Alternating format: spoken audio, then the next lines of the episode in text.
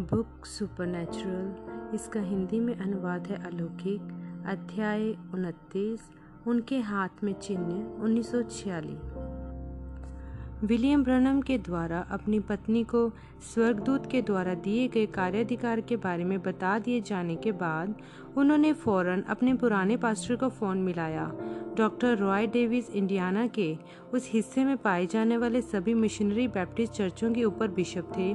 हालाँकि बिल और doctor Davis के बीच बीते हुए समय में कुछ असहमतियाँ थी। बिल अभी वृद्ध व्यक्ति की परख और निर्णय क्षमता की इज़्ज़त करते थे और उसे अपने लिए सर्वश्यक स्वरूप मानते थे। और अब, अपने जीवन के किसी भी और समय से ज़्यादा, बिल को कुछ अच्छी सलाह की ज़रूरत थी। स्वर्गदूत ने उनके लिए एक विश्वव्यापी सेवकाई की एक ज़बरदस्त तस्वीर बनाई थी। लेकिन उन्हें एक सुराग भी नहीं दिया था कि उन्हें शुरू कहाँ से करना चाहिए या किस दिशा में उन्हें चलना चाहिए। शायद प्रभु चाहते थे कि वह मिशनरी बैप्टिस्ट चर्च के ही ताने बाने में ही शुरुआत करे। यदि ऐसा है तो फिर डॉक्टर डेविस शुरू करने में उनकी मदद कर सकते थे। के उस हिस्से में पाए जा बिशप के अध्ययन कक्ष में बैठे हुए, बिल ने अपनी पुरानी मनोव्यथा और इस विचार के कारण हतोत्साह का विवरण दिया कि शैतान उनके जीवन को प्रभावित कर रहा है। उन्होंने बताया कि कैसे पिछले दिन एक मेपल वृक्ष उखड़कर उन्हीं के ऊपर आता प्रतीत हुआ था और किस तरह उन्होंने जंगल में चले जाने का फैसला लिया था कि जब तक खुदा उनसे मुलाकात ना करे और उन्हें उनकी इस पीड़ा से मुक्ति ना दे वह लौटकर आएँगे ही नहीं। उन्होंने डॉक्टर डेविस को बताया, घूमते हुए आग के गोले के बारे में, जिसने अचानक कैबिन में आकर उजाला कर दिया था, जहाँ वे प्रार्थना कर रहे थे। और फिर वह स्वर्गदूत जिसने आकर हृदय में कदम रखा था, उन्होंने उस स्वर्गदूत की मुख छवि का वर्णन किया और फिर यह बताने लगे कि स्वर्गदूत ने उन्हें क्या कहा था। किस तरह से वह राजाओं और हाकिमों के लिए प्रार्थना करेंगे और किस तरह से लोग सारे संसार से उनके पास सम्मति लेने के लिए आएँगे? इस बात पर डॉक्टर डेविस बीच में ही बोल पड़े और रूखेपन के साथ अपना फैसला सुना डाला। बिली, उस रात को खाने में तुमने क्या खाया था? ज़रूरत तुम्हें कोई दुस्वपन आया होगा। बिल को ऐसा लगा जैसे उसे पीट दिया गया हो। डॉक्टर डेविस, मैं इसकी सराहना बिल्कुल नहीं करता हूँ। वृद्ध आदमी ने अपने हाथ उठाए और उस वाक्य को झाड़ कर अलग से कर दिया। ओह, घर जाओ और उसके बारे में भूल जाओ, बिली। यह तो बस उन मति भ्रमों में से एक है जो तुम देखते रहते हो। तुम्हारे पास असल में अति क्रियाशील कल्पना है। डॉक्टर डेविस, आप मुझसे उसे भूल जाने को कह सकते हैं, लेकिन खुदा ने कुछ दिन में लंगर की तरह डाल दिया है। यदि आप मुझे यहाँ नहीं आने देना चाहते हैं, बाहर दूसरे भी हैं जो चाहेंगे। मैं तो खुदा के लिए जवाब दे हूँ, ताकि जाकर संसार को प्रचार करूँ। इस बात को देखकर कि यह जवान आदमी स्वर्गदूत के आकर मुलाकात करने की अपनी कहानी के लिए कितना गंभीर है, डॉक्टर डेविस ने उसे तर्क वितर्क करने की कोशिश की। बिली, तुम्हारा मतलब है कि तुम मुझे यह बताना चाह रहे हो कि तुम दुनिया भर में जाओगे और हज़ारों को मसीह के लिए जीत लाओगे? तुम सातवीं कक्षा तक की शिक्षा के साथ यही है जो उसने मुझे बताया है और यही है जिसका मैं विश्वास करता हूँ। तुम इसे कैसे करने जा रहे हो? मैं नहीं जानता। मुझे तो ये आशा थी कि आपके पास कुछ ऐसी सलाहें होंगी जिससे मदद हो। डॉक्टर डेविस हंसे।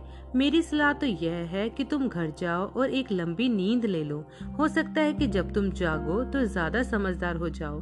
तुम्हें वाकई में ऐसा लगता है कि तुम एक शिक्षित संसार से मुलाकात करोगे, दिव्य चंगाई के ऐसे धर्म विज्ञान के साथ? यह मेरी दिव्य चंगाई नहीं है, बिल ने विरोध किया। यह खुदा का वायदा है, वही है जिन्होंने मुझे ये कार्याधिकार दिया है। डॉक्टर डेविस प्रभावित नहीं हुए। क्या तुम्हें वाकई में लगता है कि लोग तुम्हारा विश्वास करेंगे? यह मेरा काम नहीं है, बिल ने कहा निडरता से। मेरा काम यह है कि मैं उस वचन के साथ सच्चा बना रहूँ।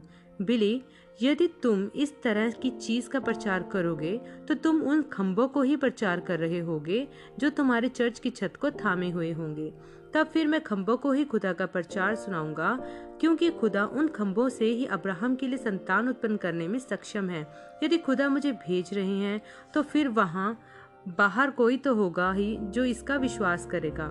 बिल डॉक्टर डेविस के घर से रवाना हुए स्वर्गदूत के द्वारा दिए गए कार्याधिकार का अनुसरण करने के लिए अभी भी दृढ़ निश्चय और समर्पित, चाहे नतीजे या कठिनाइयाँ कुछ भी क्यों न हो। फिर भी बिशप के उपहास ने संदेह की एक महीन सी झिर्री छोड़ी थी। उनके दिल में जो पूरे हफ़्ते उनके हृदय में तकलीफ़ देती और चुपती रही थी। आखिरकार, यह एक हास्यप्रद स्वपन जैसा प्रतीत तो होता ही था कि किस तरह से वह निचले तब तबके का बिली ब्रहनम दिव्य चंगाई के लिए एक वरदान को लेकर संसार भर के लोगों तक ले जा सकता था। तर्कीक रीति से देखने पर यह वाकई में असंभव मालूम पड़ता था।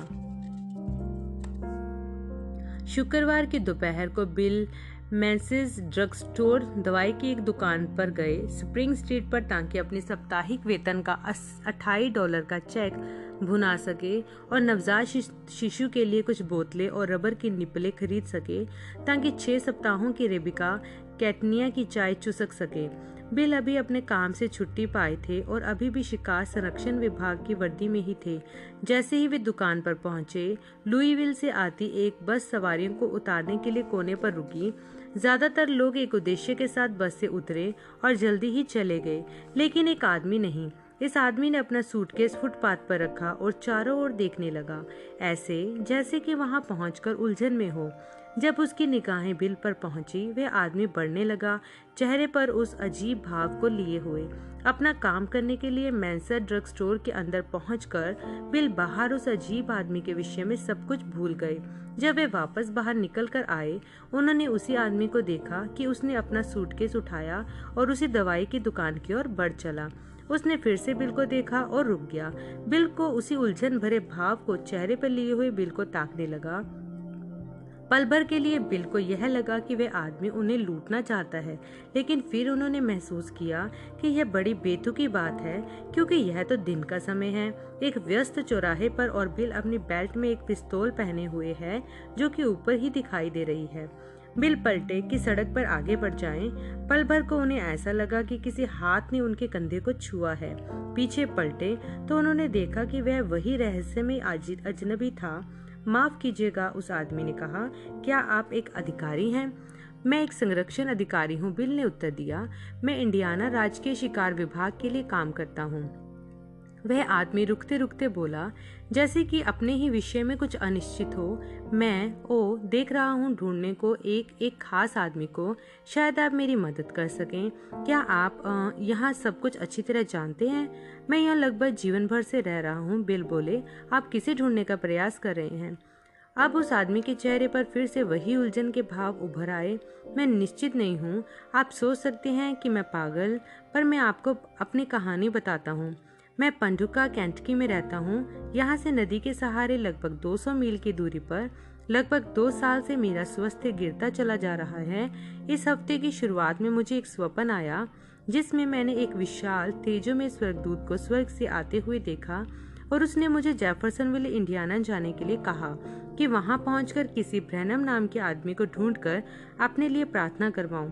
क्या आप यहाँ पर ब्रहनम नाम के किसी भी व्यक्ति को जानते हैं? बिल का दिल उत्तेजना वंश इतने ज़ोर से धड़कने लगा कि उन्हें ऐसा लगा कि वह उछलकर सीने से बाहर ही आ जाएगा। उन्होंने कहा, मेरी माँ एक बोर्डिंग हाउस चलाती है जो ठीक कोने से घूमकर ही पड़ता है। उनका नाम ब्रनम है। ओह वे ब्रनम है? क्या तुम्हारा नाम भी ब्रनम है? भाई बिल बोले, अपनी बाँ उस अजनबी के कंधों पर चढ़ाकर इस हफ़्ते की मुलाकात में ही मैं भी एक कैबिन में बैठा हुआ था, जबकि एक ज्योति चमकती हुई अंदर आई और एक स्वर्गदूत ने मुझसे कहा कि मैं जाकर बीमारों के लिए प्रार्थना करूँ। वह मनुष्य टूट पड़ा और रोने लगा। बिल ने अपनी हैट उतारी और वे दोनों ही सड़क के कोने पर घुटनों के बल बैठ गए और खुदा से मांगा कि उस आदमी को उसका स्वास्थ्य वापस दे दे। जब बिल ने प्रार्थना समाप्त की और अपनी आँखें खोली उन्होंने देखा कि पैदल पथ पर चलने वाले रुक गए थे। पुरुषों ने अपनी हैट उतार ली थी। सम्मा, सम्मान में और स्त्रियों ने अपने बच्चों को शांत किया हुआ था। बिल को ऐसा लगा कि खुदा की सुई उनकी खाल में अभी चुभी और चतुराई से संदेह की, उस महीन सी झिर्री को भी हमेशा के लिए हटा दिया। अब वे सुनिश्चित हो गए थे कि खुदा उन्हें भेज रहे हैं। और यदि खुदा उन्हें भेज रहे हैं तो खुदा ही उनके जाने के लिए रास्ता बनाएँगे। जब बिल उस रविवार को चर्च में पहुँचे, जो पहली चीज़ उन्हें सुनाई थी एक नया गीत था, जो उनकी मंडली गा रही थी, उन्हें वह पसंद आया जो उन्होंने सुना। यह उनका मूल विषय गीत बनने के लिए ठहराया गया था। धुन बड़े ही साधारण, मगर एक सुंदर स्वर श्रृंखला में थी। जब बिल ने लोगों को उसका कोर्स दोहराते हुए सुना, उसके कई एक परिवर्तनों के साथ उन्हें प्रभु के दूत की उपस्थिति पास आती महसूस हुई। ऐसी जैसे कि स्वर्गदूत को भी गीत पसंद आया हो। केवल विश्वास कर, केवल विश्वास कर, सब चीज़ें संभव है, केवल विश्वास कर। यीशु यहीं पर है, यीशु यहीं पर है, सब चीज़ें संभव है, यीशु यहीं पर है। प्रभु में विश्वास करता, प्रभु में विश्वास करता, सब चीज़ें संभव है, प्रभु में विश्वास करता। उस रविवार जब बिल अपनी मंडली के समक्ष आए और मन में बगैर जरा भी संदेह के निडरता पूर्वक उन्होंने वह सब कुछ बताया जो स्वर्गदूत ने उन्हें बताया था। उन्होंने कहा, यहाँ पर पूरे देश भर से हज़ारों की तादाद में लोग आएँगे। वे ऐसी भीड़ लगाएँगे कि आप बाहर रह जाएँगे।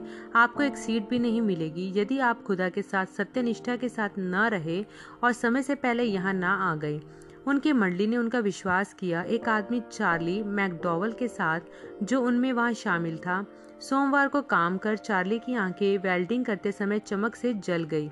उसके डॉक्टर ने उसे सुनिश्चित किया कि यह अंधापन अस्थायी है, जो केवल आठ दस दिन में ही चला जाएगा।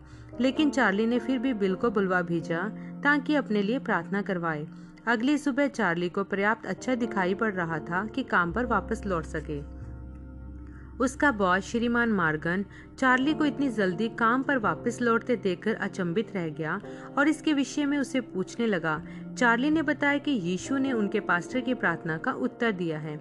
श्रीमान मार्गन ने कहा, मैं सोच रहा हूँ कि क्या तुम्हारे पास्टर की प्रार्थना मेरी पत्नी की सहायता कर सकेगी? वह बैप्टिस्ट अस्पताल में है और कैंसर से मर रही है। चार्ली ने उत्तर दिया, मैं नहीं जानता। आप उन्हें बुधवार की रात को चर्च में ले आइए और देख लीजिए। मार्गन की पत्नी मार्जी, जो 21 वर्ष से एक पंजीकृत नर्स थी, कई महीनों से कैंसर से मर रही थी। उसने कई सारे एक्सरे उपचार प्रक्रियाओं को झेला था, पर वे सभी बेकार साबित हुए। डॉक्टरों ने पता लगाने के लिए भी एक ऑपरेशन सर्जरी किया था और पाया था कि कैंसर उसके स्तनों से बुरी तरह फैलते हुए उसके शरीर में नीचे तक बढ़ता चला जा रहा था। वह कैंसर इतना गंभीर था कि उसने आंतों को चारों ओर से ऐसे लपेट लिया था जैसे किसी पेड़ की जड़ें एक सीवर पाइप के चारों ओर लिपट जाती हैं। उसे वापस सिलने के बाद डॉक्टरों ने केवल एक ही पूर्वानुमान दिया था, जो कि वे दे सकते थे। चाहे कुछ हो जाए, उसके लिए कोई आशा नहीं बची थी। बुधवार को रात की सभा में श्रीमान मार्गन अपनी पत्नी को स्ट्रेचर पर डलवा कर लाए। वह मुश्किल से ही होश में थी। बिल ने बड़ी ही दया भरी दृष्टि से इस जंजर हो चुकी स्त्री की ओर देखा। वह एक उन्मादी की तरह बड़बड़ाने लगती, जैसे ही दर्द से फड़कती। बिल ने उसका दाहिना हाथ अपने बाएँ हाथ में लिया, ठीक जिस तरह स्वर्गदूत ने करने के लिए कहा था। उनकी कलाई बाँ के नीचे के हिस्से में गुदगुदाहट, झुनझुनी सी होने लगी। उनका हाथ हल्का सा फूल गया और फिर क्रोध सरीखा लाल हो गया। उनके हाथ के पिछले हिस्से में छोटे छोटे सफ़ेद गुमड़े एक आकृति में बनाते हुए उभर आए। वे अपने बाह में संपदनों को ऊपर चढ़ते हुए महसूस कर पा रहे थे। उनके कंधे से होकर सीने के पार गुजर कर अब उनके हृदय तक पहुँचते हुए। श्रीमान मार्गन की ओर देखकर बिल ने पूछा, स्त्री के साथ क्या समस्या है? वह कैंसर से मर रही है। श्रीमान मार्गन ने बताया, क्या आप उसकी मदद कर सकते हैं? बिल ने स्वर्गदूत के शब्दों को फिर से याद किया, यदि तुम सत्यनिष्ठ बने रहो और लोगों से खुद पर विश्वास करवा सको तो कुछ भी तुम्हारी प्रार्थना के आगे टिक ना सकेगा, कैंसर भी नहीं। उन्होंने श्रीमान मार्गन की आँखों में देखा, श्रीमान, मैं विश्वास करता हूँ कि खुदा उसे चंगा कर सकते हैं। सवाल यह है, क्या आप इसका विश्वास करते हैं? जी हाँ श्रीमान मार्गन का उत्तर आया। बिल ने अपनी आँखें बंद की और यीशु मसीह के नाम में उस स्त्री की चंगाई को मांगा। अचानक उनकी बाहीं, बाई बाँ में होती चमक चली गई। बिल ने आँखें खोली और यह देखकर अचंभित रह गया कि उनका बायां हाथ उतना ही सामान्य हो गया था जितना कि उनका दायां हाथ था। ठीक उसी पल उन्हें दर्शन में श्रीमती मार्गन नर्स की वर्दी पहने हुए अस्पताल में मरीजों की देखभाल करती दिखाई पड़ी। बिल उठ खड़े हुए और यह उद्घोषित किया, श्रीमान, आप मत डरिए, क्योंकि प्रभु यूँ फरमाते हैं तुम्हारी पत्नी जीवित रहेगी। मार्जी मार्गन का डॉक्टर, जो उनके साथ चर्च भी आया था, विरोध में बोला, मैं आपसे माफ़ी चाहता हूँ रेवरेंड ब्रनम लेकिन उस कैंसर ने इनकी आंतों को इतनी बुरी तरह निचोड़ रखा है कि हम उन्हें एक एनीमा तक से धोकर साफ़ नहीं कर पा रहे हैं। मुझे इसकी परवाह नहीं कि उन्हें क्या क्या समस्याएँ हैं। मैंने उनका एक दर्शन देखा है। कि वह फिर से अस्पताल में नर्स स्वरूप मरीजों की देखभाल कर रही हैं। वह स्वर्गदूत जो जंगलों में मुझसे मिला था, उसने कहा था कि जो कुछ मैं देखूँ, उसे वैसा का वैसा बयान कर दूँ और वह वैसा ही हो जाएगा और मैं इसका विश्वास करता हूँ अगले दिन मार्जी मार्गन पूरी तरह से होश में थी, अपनी सही दिमाग में शुक्रवार तक उसकी भूख लौट आई कुछ कुछ शक्ति के साथ शनिवार को उनके डॉक्टर के आश्चर्य की सीमा के भी परे वह अस्पताल के हॉल में चलने फिरने लगी, घर जाने की मिन्नत करते हुए।